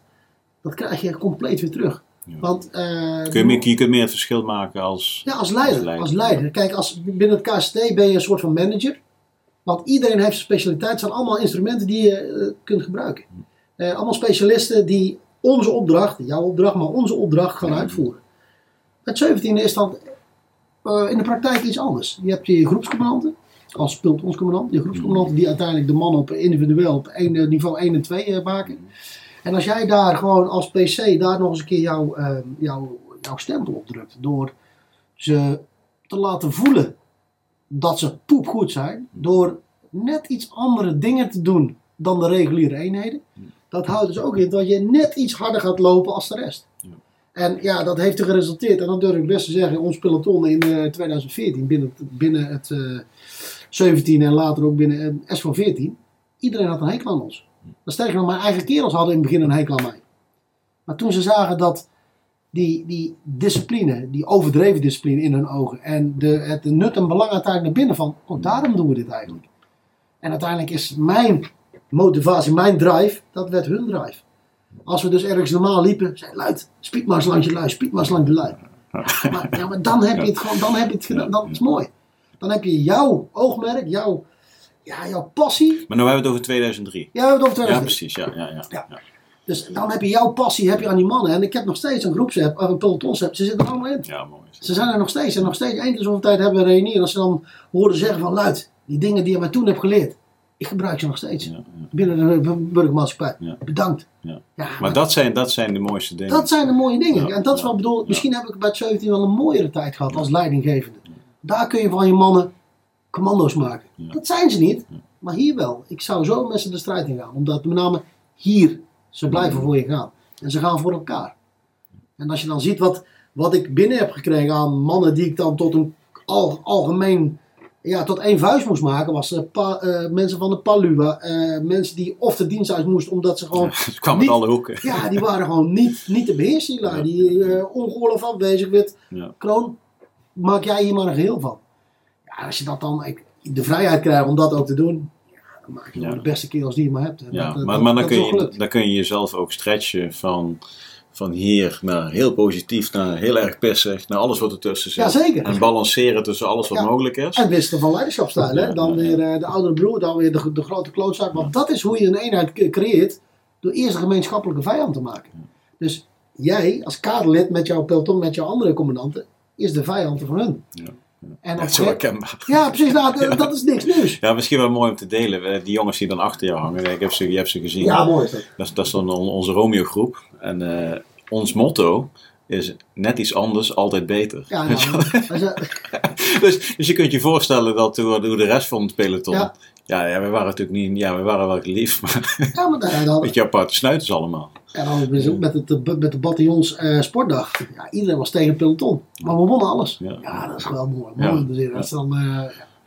dat zijn mooie dingen. Daar kijk ik met heel veel liefde en plezier op terug. Ja. Heb, je daar, heb je daar, kijk, want op een gegeven moment ben je dan via het KCT, heb je een relatief kleine groep nog? Team? Ja, pelotonnetje. Nee, Ja. peloton. Dus dan, eh, 28 man. Ja, oké, dus dat is vergelijkbaar met panzerinfanterie. Ja, ja, ja. ongeveer een aantallen. Eh, alleen het niveau van de enkele vent die wordt wat anders. Dus de je manier, hoeft je daar niet druk over te de manier van aansturen wordt meer samenwerken. En eh, de momenten kiezen waarin jij zeg maar, je plan, eh, je oogmerk scherp wil Ja, je pakt de deelplannen, de, de, de, de, deel, de, de, oh, zo. de deelanalyses van, van de specialisten, die, die pak je. Kijk, normaal moet je enkele mannen aansturen bijna. En nu pak je alle analyses van jouw opdracht die je hebt weggelegd. Iedereen doet zijn, doet zijn ding. En het hele plan wordt gezamenlijk aangelopen. Ja. En, da- en eh, dat is een groot verschil. Ja, en bij de panzerinfanterie heb je groepscommandanten. En die groepscommandant heeft zijn plaatsvervanger in de vorm van een corporaal. Ehm, daarna ben je teruggegaan het 17e. Ja. Als compagniescommandant. Ja, ik had eerst even nog een tijdje dat ik eh, werd aangeklaagd voor eh, wapens en drugshandel. Ja, oké, dat, is Dat dat, dat is een ander boek. Ja, dat, dat hebben we ook gewonnen. Tenminste, Ja. fysiek gewonnen. Ja. Kijk, ja, mentaal, ja, ik moet zeggen dat iedereen vond iets van je. En eh een gedeelte van die zwarte deken is daar wel over, over, overheen blijven liggen. Maar even, even, ook even, eh, ben je toen echt aangewezen ook op een stukje zelfleiderschap en omgaan met jezelf? Ja, zeker. Want alles om je heen, zeg maar, jouw militaire omgeving eh, valt even weg. Ja. Je bent helemaal op jezelf aangewezen en je, je omgeving uiteraard die heel dicht bij je staat. Ja, Hoe, name, hoe, hoe was dat? het is met name het zelfleiderschap geweest die mij eh, recht heeft gehouden. Wat heb je, wat heb je gedaan om dat... eh, Nou, omdat ik wat, wat sterker is, de innerlijke overtuiging valt nooit. Wat ook al op die coin staat. mhm. Ik wist wat ik wel had gedaan, ik wist wat ik niet had gedaan. En vanuit Defensie dus ja, die kroeg Is moet die periode ook de aanjager voor dat dit op die coin staat dan? Eh, nee, nee, nee, nee, wat die, die, die, eh, ja, zo, bedoel je. Ja? Ja, kijk, ik heb Dat- al heel dat- mijn leven me- met me meegenomen. Maar nu heb ik gezien, dit werkt niet alleen in mijn militaire Mhm. omgeving, maar ook als, eh, als, als, zeker als privé. Ja, ja, want het is geen militaire coin, het is een coin vanuit jou. Het is van mij, ja. ja want de ja. Defensie had daar geen, eh, geen budget voor. Ik was in Amerika en ik kreeg van alle Medal of Honor dragers kreeg een coin. En zij stonden zo, Heb je er ook heb jij er ook een? Hmm, wij zijn niet zo'n rijk land. Ja, één voordeel als je hem zelf eh, gewoon financiert, dan mag je hem zelf ontwikkelen ook. Dus dan hoef je Ja. niet te bepalen Niet wat. Defensie... Nee. Ja. En dat heb ik dus ook gedaan. Ja, maar, maar dat was wel een, een, fase in je leven waarin dat extra sterk naar boven Ja, kwam. zeker. Ja. Het zelfleiderschap hebt natuurlijk een hele sterk anker daar wat daar zit. Wat, eh, wat mij ook in ieder geval sterk heeft gehouden. Maar ik kan heel slecht tegen onrecht. En onrecht, als je de underdog bent, ben- word ik alleen maar sterker van. Mm. En ik wist wat ik, dat ik, wat ik niet had gedaan. Kijk, ik ben geen koolknaapje geweest in mijn leven, maar waar ik van werd beschuldigd, ja, no way. Dus eh, vanuit Defensie, ja, je moet dicht, even uit in de, in de luut. Ik zeg, niks ervan. Ik ga gewoon, blijf gewoon open met die kroon. Ik heb niks gedaan, verdomme. Mhm. Ik heb niets fout gedaan, niets. Nou, en zo uiteindelijk is dat gekomen. En, eh, bleek al heel snel dat er inderdaad gewoon mega genaaid ben toen de tijd. En eh, alleen ja, de perceptie is dat er eh, in Nederland, waar rook is er vuur. En dat blijft altijd over je heen hangen. En dat, Ja. vanaf dat moment is ook het negativiteit, ook vanuit de media. eh, corrigeren naar de fout toe. Ik moet en zal pas in dat plaatje van die foute jongen die ooit is geschetst.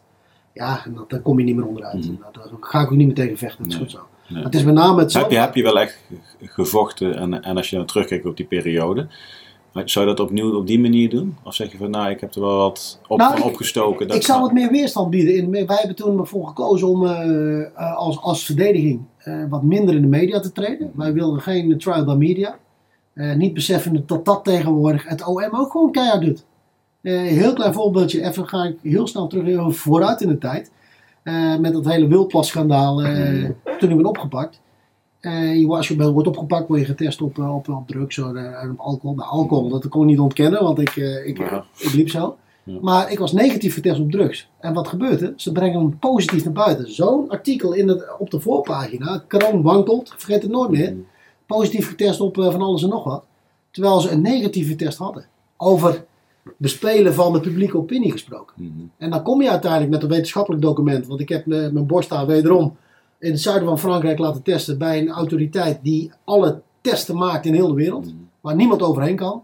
En als je dan met dat document bij de politie Bos aankomt van nou, luister jongens, het is eh, negatief. Ja, klopt, we hebben een foutje gemaakt. Maar hey, dit lag al lang in de planning hoor, dat, Ja. dat wij een keer terug zouden komen met dit. Alleen, hey, het leed was al geleden en het doel was al bereikt. Mhm. Perceptie, kroon, heeft het wel gedaan. Want Ja. mensen blijven altijd denken, hmm, ja, ja, ja. Ja. En dat, We, we blijven even met leiderschap. sorry. Eh, maar ik, ik, ik, even één, één ding. Is dit dan zeg maar, als je kijkt wat de afgelopen jaren gebeurt, of dat nou, dat ik, ik kan helemaal een uitstap maken nu, of nou de toeslagenaffaire Ja. is, de bepaalde aanpak van bepaalde crisis, eh, kabinets, wat demissionair blijft, al, alles wat er op dit moment speelt, is, is dat vergelijkbaar met hoe er toen ook met dat soort zaken is omgegaan? Ja, ik trek het heel groot nu hoor, maar Ja, ik, ik herken dat de krantenkoppen, dingen die uitgelekt worden. Als, ja, maar goed, dat, dat is, kijk, dat is het nadeel als je tegen vecht tegen een groot apparaat Mhm. eh, wat anoniem is. Kijk, Marco Kroon is niet anoniem, maar mensen die in de overheid zitten, die de, Die lopen gewoon op straat, die zijn niet bekend. Precies, dus die kunnen alles doen wat ze willen. Toeslagenaffaire. Ik blijf erbij, dit is het puntje eigenaarschap. Mhm. Dat probleem was al lang bekend. Alleen, je bent een nummer, je gaat boven op de stapel en morgen ben je verder. En misschien dat er meer krachten meespelen. Maar als de mensen zich van begin af aan hadden ingebeten van... Potverdikke, we hebben hier te maken met mensen. Mensen die heel veel pijn hebben, die heel veel problemen hebben nu. Die ga je niet opzij leggen. Al- Dan ga je dan ga je, als- vastbijten. Als, als er eh, bij dit soort situaties eh, meer man, mission, me leiderschap was geweest, of is, eh, hebben we dan een hele andere manier van kijken Zeker. op leiderschap binnen onze maatschappij? Absoluut, absoluut. En kijk, een overheid heeft ook belangen. Maar volgens mij is het belang van de overheid Ons. de mensen te dienen. Dat zijn wij. Precies. Ja. En dat is wat ik bedoel. Zo sta ik erin om, in, in mijn eh, eigen werk. Mhm. En zo zou de overheid er ook moeten staan. Alleen wat ik merk, en zeker de laatste jaren, en de overheid bestaat uit mensen. En de mens is van nature egocentrisch en egoïstisch en ik, ik, ik.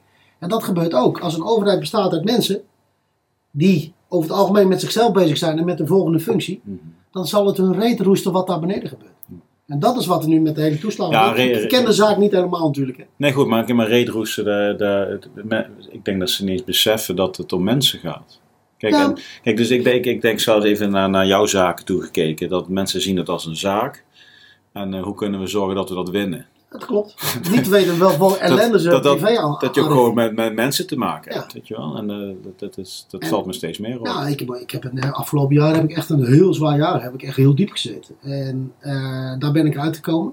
Maar wat ik mezelf nog steeds aanreken, waar ik niets aan kan doen, is dat ik ook mijn gezin mee heb genomen daarin. Mijn kinderen, mijn vrouw, mijn ouders, die gewoon liefst niet meer in de supermarkt komen. Nou, Den Bosch is een groot dorp. Ons kent ons. Dus uiteindelijk, ja, mijn ouders worden aangesproken op dingen die in de krant staan. En ja, dat doet mij pijn. En dat is wat men niet beseft. Ze brengen Ja, dingen dat- naar buiten. Dan heb je nu over de mensen die het aanspreken. Ja, ik heb precies. mensen die het vinden en niks zeggen. Ja, kom, maar dan, daar heb ik ook, eh, dat, dat Nee. boeit me ook verder. Waar het mij om gaat, is dat mijn, mijn omgeving, mijn naaste omgeving waar ik van hou, dat zij er last van hebben. Mhm. Omdat mensen dingen met mij doen. En toen, zoals ik al zei, ik ben geen koolkanaapje geweest. Echt helemaal niet. Maar ja, er zijn zo'n zo'n smerige zaakjes zijn gebeurd. Daar, daar zou je een film van kunnen maken. Want, en die gelooft, nog, die gelooft nog niet eens niemand. Dat is Maar goed, Dat zegt iedereen. Ik heb eh, haters en ik heb, eh, ik heb ook mensen die mij wel mogen. Ja. Eh, haters zullen zeggen, ach, heb je meer. Eh, de, de, de lul. Maar Ben, ben, ben, ben, want je zegt, ben ik ben ook wel bijgelovig. Ja, ja. Ben, ben, je ook, ben je ook spiritueel aangelegd? Of Nee. ben je, daar, ben je daarin gaan verdiepen van, goh, weet je wat, dingen overkomen me? Heeft dat een bepaalde Nee, nee betekenis? dat, dat heb ik niet zo. Ik eh, ge- geloof wel, als je kijkt over geloof, ik ben katholiek opgevoed, maar niet dat ik eh, praktiseren naar de kerk ga of zo. Ik heb mijn communie gedaan. Dat was alleen voor de cadeautjes vroeger. eh, in, Voor de horloge. in Brabant, ja, voor de horloge. Volgens Nee. dan kreeg je fiets. Nee, ik weet nog wat ik kreeg. Ik kreeg een, eh, een rubber bootje met een, met een Big Jim. Ken je dat vroeger? Ja, ja, ja, ja, Big ja, Jim. ja, ja, ja, ja. Eh, een soort van G.I. Joe-achtig ding voor, de, voor de generatie van nu. Eh, een rubberbootje met een commando die je dus met batterijen zo die, die die kon varen. Dat weet ik ja, goed. En allemaal van die poppetjes. Dat had ik allemaal gevraagd. Eh, nee, ik ben wel bijgelovig, maar dat is meer... ja, voor, voordat ik in actie inga, dan moet ik even dat, dat ding hebben aangeraakt. Of ik moet even hebben, hebben gebeld. Mhm. Of ik moet even dat, dat, dat medaillonnetje wat ik nu ook op de voorpagina van mijn nieuwe boek, dat ding van mijn oma. Moet ik altijd even ja, op een of andere manier even hebben gekust. Ja. Ja, bijgeloof is ook geloof. Geloof Ja. is een houvast aan iets. En ja, dat was mijn bijgeloof. Dus Ja. het moet allemaal net zo gaan. En als dat niet zo gaat, dan, eh, dan zou het wel eens ongeluk kunnen brengen. Ja, En, wat zijn de rituelen die je, die, die je nu hebt, eh die de afgelopen vijf tot tien jaar zijn ontstaan? Want je gaat, je gaat langzaamaan de volgende fase van, eh, van het leven. Je richt je meer op veteranen nu. ja, ja, dat deed ik al een tijdje, alleen achter de schermen. Achter de schermen, maar dus, dus, er komt- op een gegeven moment een, een een leven na Defensie. Ja. Eh, wat zijn dan de rituelen die je nu mee gaat nemen? Ja, rituelen, rituelen. Kijk, Ja, maar en iets kussen is een ritueel natuurlijk. Ja, dat klopt. Maar dat is Ja. je de strijd in gaat. Voordat je denkt van, ik- gaat alles wel goed. Ja, maar dat gaan, dat gaan we vandaag niet meer doen. De Nee, ik heb een dwangmatige... eh, ik heb iets met het cijfer 1, 3 of 5. En dat klinkt heel vreemd. En zij begint waarschijnlijk achter je te lachen. Maar als ik twee snoepjes pak, Pak je van haar, ja, dan, moet ik, dan blijf ik les lang zeuren. Dan van, eh, zeg meisje. En zij weet dat. Ze is hem al te pesten. Nee, je krijgt er maar, je krijgt er geen meer. Dus dat zijn kleine dingen die, die ik meeneem. Maar die- ze zijn verder niet storend in mijn leven. Het is misschien een afwijking. Eh 1, 3 of 5. Dat, eh, ja, dat, Ja. dat blijft altijd zo. Ja, maar dit is uitzending 44.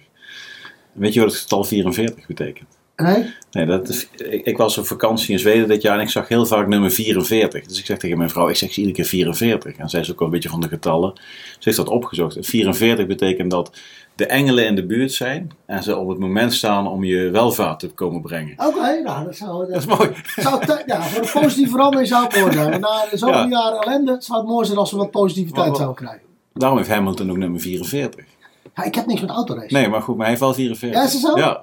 Ja, ik, ik denk dan weer zo. Ik ga dan net zo weer in mijn eigen voordeel. Dus 4 keer 4 is 16. En eh, 6 is 1 en 6. En eh, 6 min 1 is 5. 6 min 1 is 5, ja. En 1 en 6 is 7. En 7 is het getal van scheiding. En Van, zo kom van, je er verandering. Zo kom je er altijd uit. Dus geeft altijd wel een bepaald rustgevoel. Ja, Wat waar zijn geworden. Ja, ja zo. Ja, ik kan het zeggen. Ja. En wat, wat, wat, wat, wat deed je al voor de veteranen? Wat doe je nou al meer op de voorgrond? Ja, vanaf, eh, vanaf het moment dat ik eh, die sticker opgeplakt kreeg, eh, nou, een beetje misschien minderwaardig gebracht, maar de, de Wilmsorde, ben je toch ja, ongewild een beetje dat veteranenwereldje ingedrukt. Want voor sommige mensen kun je over water heen lopen. Dat, dat, dat denken ze dan, terwijl ik gewoon nog steeds Marco ben. Eh, ja, en dan komen mensen op je af, eh, vragen de raarste, de vreemdste dingen. Of je op een verjaardag komt, of je dit, maar ook heel veel ellende zie je dan. Wat ik niet had verwacht. Ik wist dat er wat was. En ik liep natuurlijk zelf nog met de een en ander eh, in mijn hoofd, die ik niet naar buiten kon brengen. En dat is voor mij wel een, mijn eigen scherm geweest. Door anderen te helpen, heb ik mezelf uiteindelijk een beetje geholpen. En heb ik dat monster weg kunnen drukken. En ja, wat je dan doet, van de, de, de, de, de raarste dingen. Gewoon naar mensen thuis gaan. En gewoon een keer spreken met ze. En ik heb het... Ik heb gemerkt dat eh, een veteraan met een probleem eh, graag met mij spreekt en dingen van mij aanneemt. En als een psycholoog of iemand van Defensie komt zeggen van ja, dat zit zo niet. Dat nemen ze minder snel aan als dat ik het zeg. En ik ben niet eh, voor de organisatie. Maar ik hou het belang wel altijd in ogen. En ik ben daar wel eerlijk in. Want we hebben ook veteranen. En met alle respect mensen. eh, we hebben ook veteranen die wel geholpen willen worden. Maar wel zo blijven zitten. Ja, help mij nou eens een keer. Nee, zo werkt het niet. Ik, ik heb nu zelf het complete traject gelopen. En ja, je hebt wel eens dagen dat je echt zo zit. En de, de meest ellendige figuur alle, alle tijden voelt. En denkt van hier kom ik nooit meer uit. Maar als die handen worden aangereikt, dan moet je ze pakken. En niet van, nou pak mij maar vast, trek mij maar mee. Nee, je moet jezelf omhoog trekken. En dat is wat ik nu soms wel eens merk bij mensen. Die zitten alleen maar te klagen. Maar ze zien niet de kansen die ze aangereikt hebben gekregen. En dan is alles, alles kloten. Alles kloten, defensie kloten, hulpverlening kloten. Ja, dat is niet zo. En ja, soms moet je ook wachten. Soms is er ook een complete wachtlijst. eh, omdat we er gewoon best wel helaas veel mensen hebben die hulp nodig hebben. Eh, en ja, soms vallen ook mensen tussen wal en schip en gaat er wel iets fout. En dan moet je zeker aan de bel trekken, want de hulpverlening is gewoon goed. Zeker als je kijkt ten opzichte van de rest van de wereld, doen wij het als Nederland erg goed. Dat durf ik echt te stellen. En, eh, maar goed, er gaan altijd dingen fout. Ja, maar je, hoort- je hoort alleen de foute dingen En natuurlijk. dat is ook een nadeel. Je hoort alleen de Ja, negativiteit en, en de hele goede dingen worden dan weer uitgelegd door wij van WC Eend. Ja, dat wil ze graag horen natuurlijk. Ja, ja, ja. Ja, ja. En, maar, ehm, zie je dan, zeg je dan eigenlijk van, uiteindelijk ben je wel zelf verantwoordelijk om ook die stap te zetten op het moment dat je die kansen ook krijgt. Absoluut. En als je de kansen niet voorbij ziet komen, ga op zoek, want dan kom je de juiste Ja. mensen wel tegen. Ja, en praat met de maten. En dat is wat ik eh, tegen iedereen blijf roepen. Eh, zoek contact met elkaar. En niet zozeer omdat je altijd bij elkaar de deur moet platlopen. Maar het is met name de sociale controle. Ik heb nu zeven groepsapps van al mijn eenheidjes, van mijn, pil, van mijn groeps tot pelotons tot kompiers. Ehm, en daar doe ik in principe niks mee. Totdat ik iets hoor van, eh, ik vang iets op. Hé, hey, hoe is het met hem eigenlijk? Hij is, hij is wat stil de laatste tijd. Eh, ook zal toch eens een keer gaan bellen. Eh, dan krijg je contact. Nee, ik krijg geen contact. Hé, maar hij weet wel iets. Nou, even hem bellen. Ga eens even kijken bij hem. Oh nee, hij is op vakantie geweest. Oh, een paar weken. Oh. Prima. Ja. Maar dat, ik denk dat wij dat elkaar verplicht zijn bij veteranen. Wij zijn geen betere mensen. We zijn geen, geen ubermensen. Maar we zijn mensen die iets aparts hebben meegemaakt. En dat is wat een band schept. En die band heeft een bepaalde verplichting naar elkaar toe, vind ik. Ja. Ook als commandant. Ik kan alleen maar alle groepscommandanten, alle pelotonscommandanten, net wat jij daar hebt. Mhm. Ik kan het alleen maar zeggen, diep respect. Dat je dat gewoon, die contacten blijft houden. Want dat is wat ons nog steeds staande houdt en wat ons voorwaarts laat gaan. Die Ja. kameraadschap. Ja. Dus alle commandanten zeggen, hey, maak een groepsapp, zoek elkaar op, eh, hou elkaar contacten en enkele zoveel tijd kun je daar gewoon eh, ook een reunie voor worden. Dat is wat ik nu ook bijvoorbeeld legaal mag doen Ja. eh, vanuit eh, de Koninklijke Landmacht. We hebben gewoon als veteraan recht op 19 euro per jaar, per persoon, om een reunie te houden. Met terugwerkende kracht. Nee, dat niet. Je Oh, mag niet ja. sparen. Je mag niet sparen. Dat is jammer. Ja, dat heb ik, dat heb ik ook gezegd. Waarom kun je opsparen? Één keer Ja. per vijf jaar. Ja. We hebben dat- altijd een begroting, denk ik. ja, maar er zitten allerlei regeltjes aan vast. Er moet natuurlijk weer een, eh, een stichting aan vastzitten. Of een, eh, noem maar op. Als je wil weten hoe dat zit, eh, bel alsjeblieft richting het VI. Ja. Daar weten ze precies hoe wat. Of bel naar ons, naar de klas. Maar iedereen heeft recht op een reunie. Dus zoek elkaar op. Maak een leuk feestje. En zorg dat je die centjes krijgt. Ja, belangrijk. Ja, ja, maar ik denk dat met name die, die binding houden. Mhm. Dat is essentieel. En, iedereen heeft zijn eigen momentje dat hij in een dip raakt. Of dat hij denkt van, "Pff, ik heb een klote dag. Mhm. Ja, dat kan. Bel elkaar even op. En, eh, Wie, wie zijn jouw voorbeelden, Marco? Want je hebt in het boek natuurlijk Maarten Cruijff en Peter van Ummers voorwoord en nawoord. Ja. Ehm, bij Leiderschap onder vuur, dat boek. Ehm, wat, wat zijn voor jou voorbeelden? Het kan van alles, hoeft niet per se militair te zijn, maar... ja, ik heb als kind nooit, nooit voorbeelden. Dat klinkt raar. Mijn, mijn opa was een eh, Britse militair. Eh, ja, die zei niet zoveel. Ach- achteraf gezien weet ik, die man had zwaar PTSS. Dat, maar ja, dat bestond toen niet. Dus eh, hij moest niet hoeren. appgroepjes Hij, nee, waren hij heeft niks aan de hand, joh. Nee. Eh, Normandië geweest, eh, Sicilië, Afrika. Ah, die ouwe heeft niks. Ja, die is gek. Dat zei ze altijd. Ook was al stil. En dat was wel, ja, ik wilde zijn verhalen horen. Vond mooi. Gefascineerd door de Tweede Wereldoorlog. Alleen daar heb ik niet zoveel van gehoord. Later allemaal moeten lezen. Maar voorbeelden heb ik echt niet gehad. Ik denk, mensen die mij wel geïnspireerd hebben, dat is mijn vader altijd geweest. Eh, niet dat hij zo militair was, niet, maar met name zijn woorden. Door, je hoeft niet de beste te zijn, maar je moet wel de beste willen worden. En dan kom je ver. Dat is wat hij altijd zei. En dat heeft me wel altijd eh, ge- gemotiveerd. Ja, en ik heb heel veel voorbeelden. Eh, niet zozeer dat ik mensen zo, hoe, eh, zo doe. Maar ik heb om me heen, zeker binnen Defensie ook, zie ik sommige leiders die denken van, wow, dat doet hij goed man. Zeker toen ik nog een beginnend sergeantje was, onderofficier, zag ik onderofficieren dingen doen. Bijvoorbeeld een Frank van der Schoot, mijn, eh, mijn, mijn KMS-instructeur, nu adjudant eh, bij luchtmobielers. Ja, hoe die man les gaf, hoe hij als, als, als komiek, als cabaretier voor een klas dingen overbracht. Ik denk, wow, als ik ooit sergeant word, ga ik dat ook zo doen. Maar ik heb ook hele slechte voorbeelden. Zin. Jezus, wat een, wat een flapdrol zeg. Hey. Dat ga je dus echt nooit zo doen. Dus zo heeft...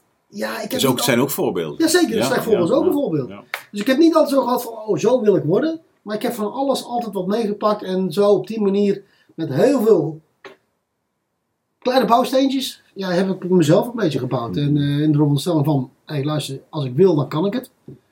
En zo, ja, zo is eh, de persoon Marco Kronos Ja, dan. ja. Ja. Schrijver. Ja. Ben jij een schrijver? Nee, ja, daar, Want jij, jij schrijft de meeste boeken van alle Nederlanders onderhand. het, het, het- de volgende maart komt natuurlijk uh, Nasser to Zero. ja, ja. Nee, ik, ja, ik zie mezelf niet als een schrijver. Ik zie het als, kijk, ben je als je patrouillerapporten schrijft, ben je dan een schrijver? Ja, als het vermakelijk is en het is een mooi verhaal. Maar, maar, maar heb je het altijd leuk gevonden om te schrijven? Eh, nee, nee, Nederlands was mijn slechtste vak. Nederlands was mijn slechtste vak. Grammatica was echt, echt Duits schrijven. zo, zo slecht. Ja. Nee, dat was zo slecht. Eh, ik heb wel gemerkt dat ik, eh, naarmate ik ook binnen het Korps Commandotroep eh, wat operaties heb gedraaid, waardoor, je dus, waardoor het belangrijk is om je commandant te informeren Mhm. wat dat daadwerkelijk de stand van zaken is. En ja, een, een punt en een komma kan een, kan een verschil zijn in de betekenis van een zin. Dus zo heb ik eh, in, de, in, de, in de missie die ik heb gedraaid heel veel patrouillerapporten geschreven. Ook eh, die naar hoger niveau moesten eh, in het Engels, in het Nederlands. Zo heb ik een beetje leren schrijven, denk ik.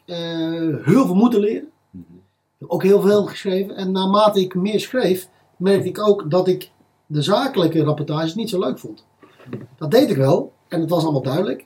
Maar naarmate ik ook meer moest verwerken, ging ik ook meer schrijven. Waardoor ik merkte dat ik mijn emotie kwijt kon in het schrijven. In beeldend schrijven? Ja, ik, dat, ik, mensen zeggen wel eens, als ik jou lees, als ik jouw eh, boeken lees, dan hoor ik jou praten. Hm. Ja, maar dat is ook de bedoeling. Ik wil je meenemen in mijn hoofd.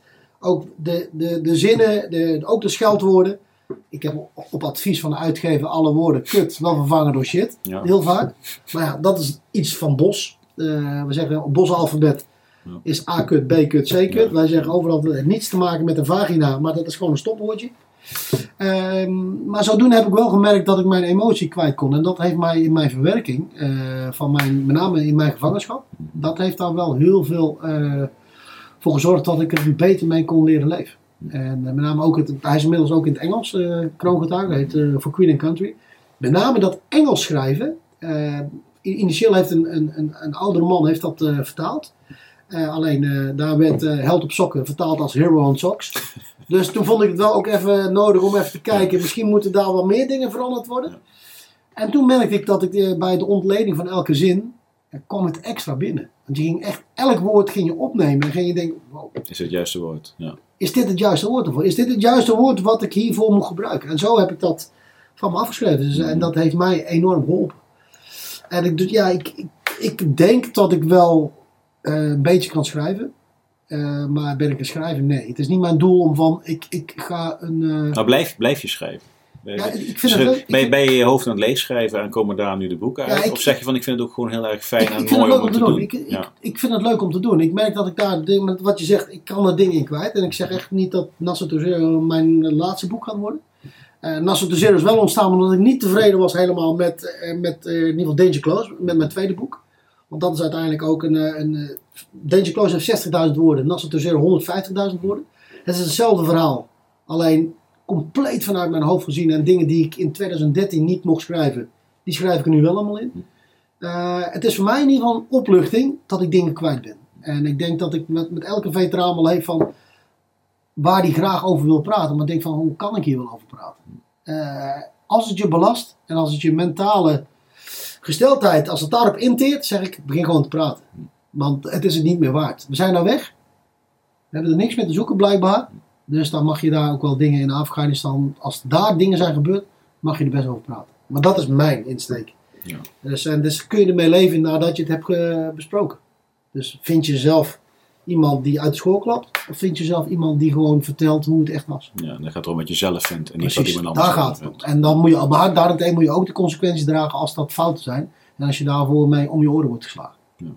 Dat, is, uh, dat is dan weer die ja, die verantwoordelijkheid, die zelfleiderschap. Als je baasje bent over een club en je doet het fout, krijg je op je, krijg je, op je kloten.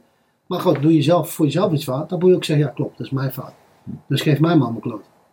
En dat is ja, hoe, hoe ik erin sta. Fout, fout is fout, goed is goed. Maar als je een fout maakt, dan moet je hem ook dragen. Ja. Mooi. Dankjewel Marco. Graag gedaan. Ja, we kunnen nog uren praten, maar... Ja, dat doen we, dat doen we om de twee jaar een aflevering. Ieder jaar een nieuw boek. Nee, maar goed joh. Ja.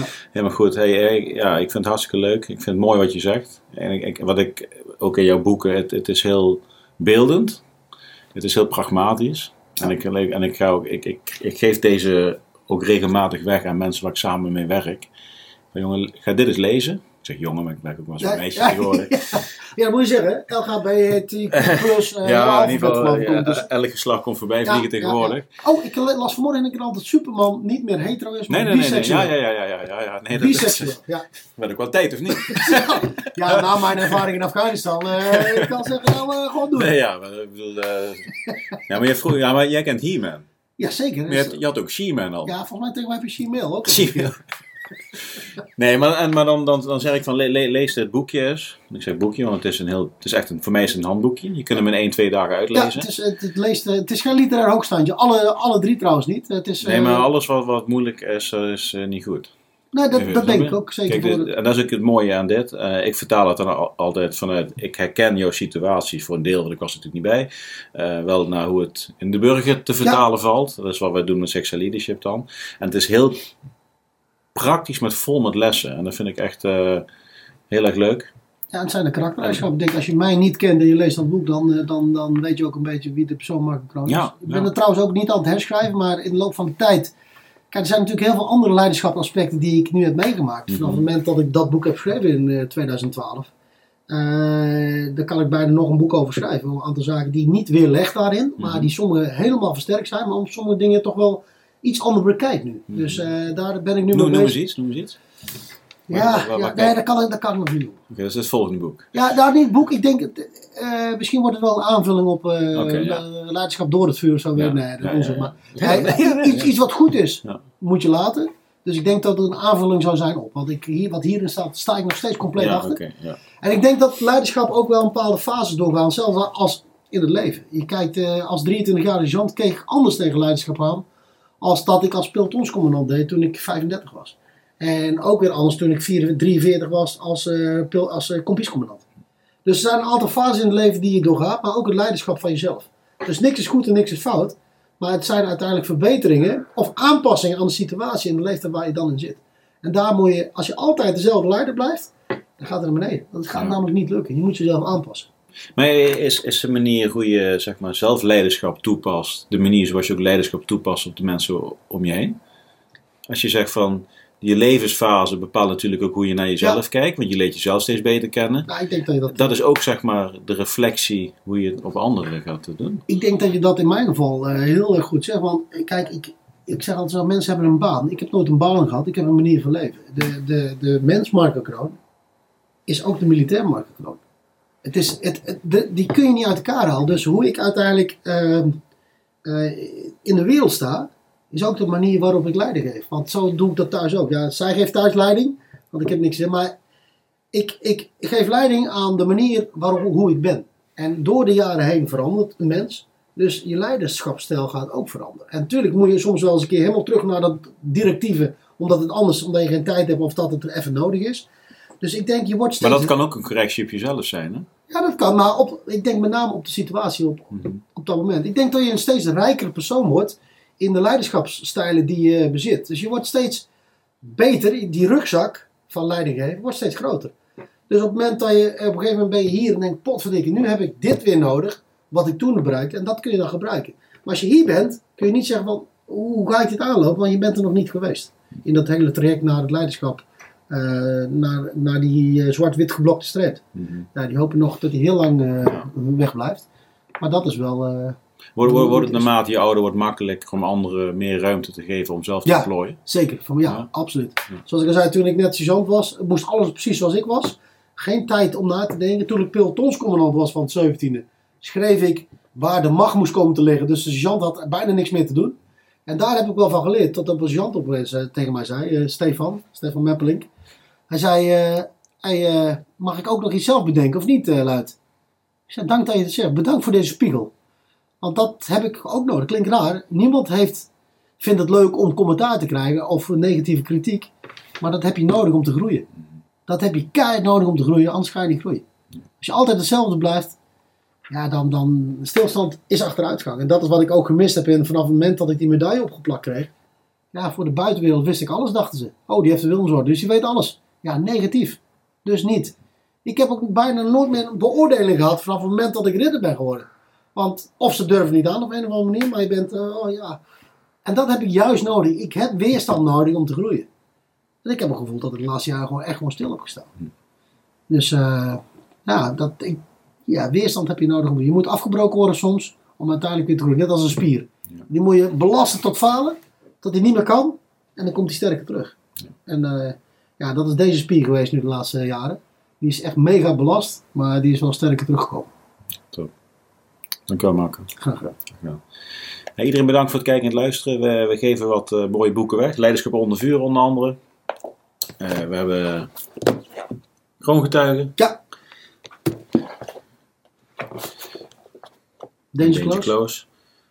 En Bravo, of Nassau to Zero. Eh, die is er nog niet, maar die mag je eentje weggeven. Maar met die uitkomt, dan krijg ik er eentje, dan krijg ik maar eentje cadeau. En eh, uiteraard de coin. Ja. Daar zijn we de uitzending mee begonnen. Die mogen we ook eentje weggeven. Ik denk heel mooi Marco. Ik denk je verhaal is, is heel inspirerend. Wat je zegt geeft echt eh, voor mij persoonlijk eh, iedere keer een haakje om na te denken. Eh, waarom? Omdat jij een van ons bent. En dat vind ik heel fijn. En met name op leiderschap. je moet het zelf gedaan hebben om het te begrijpen. Of dat nou op veteranenvlak is of op leiderschap of met teams omgaan. En dat, ja, we hebben elkaar dan een halfjaartje terug ontmoet. Ja. En eh, ik, ik, ik, ik voel dat nou ook. En dat vind ik... eh, vind ik Nou, fijn. Nou, het voelt vertrouwd. Net, eh, Ja. Ik heb niet eens in de gaten dat die apparaten er staan. Dus. Nee, nee. Ik heb nog geen coin, maar dat komt er gewoon een keer.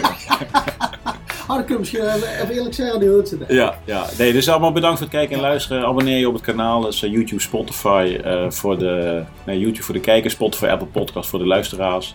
Kijk eventjes in de podcastbeschrijving. En daar kun je zien hoe jij een van de mooie boeken of de coin ja, misschien wel de gelukkige eigenaar gaat worden. En dan zeg ik altijd Patrick hier, einde bericht. Ja, dan komt er een einde aan aflevering nummer 44 met, met Marco Kroon. Ik denk een supermooi gesprek.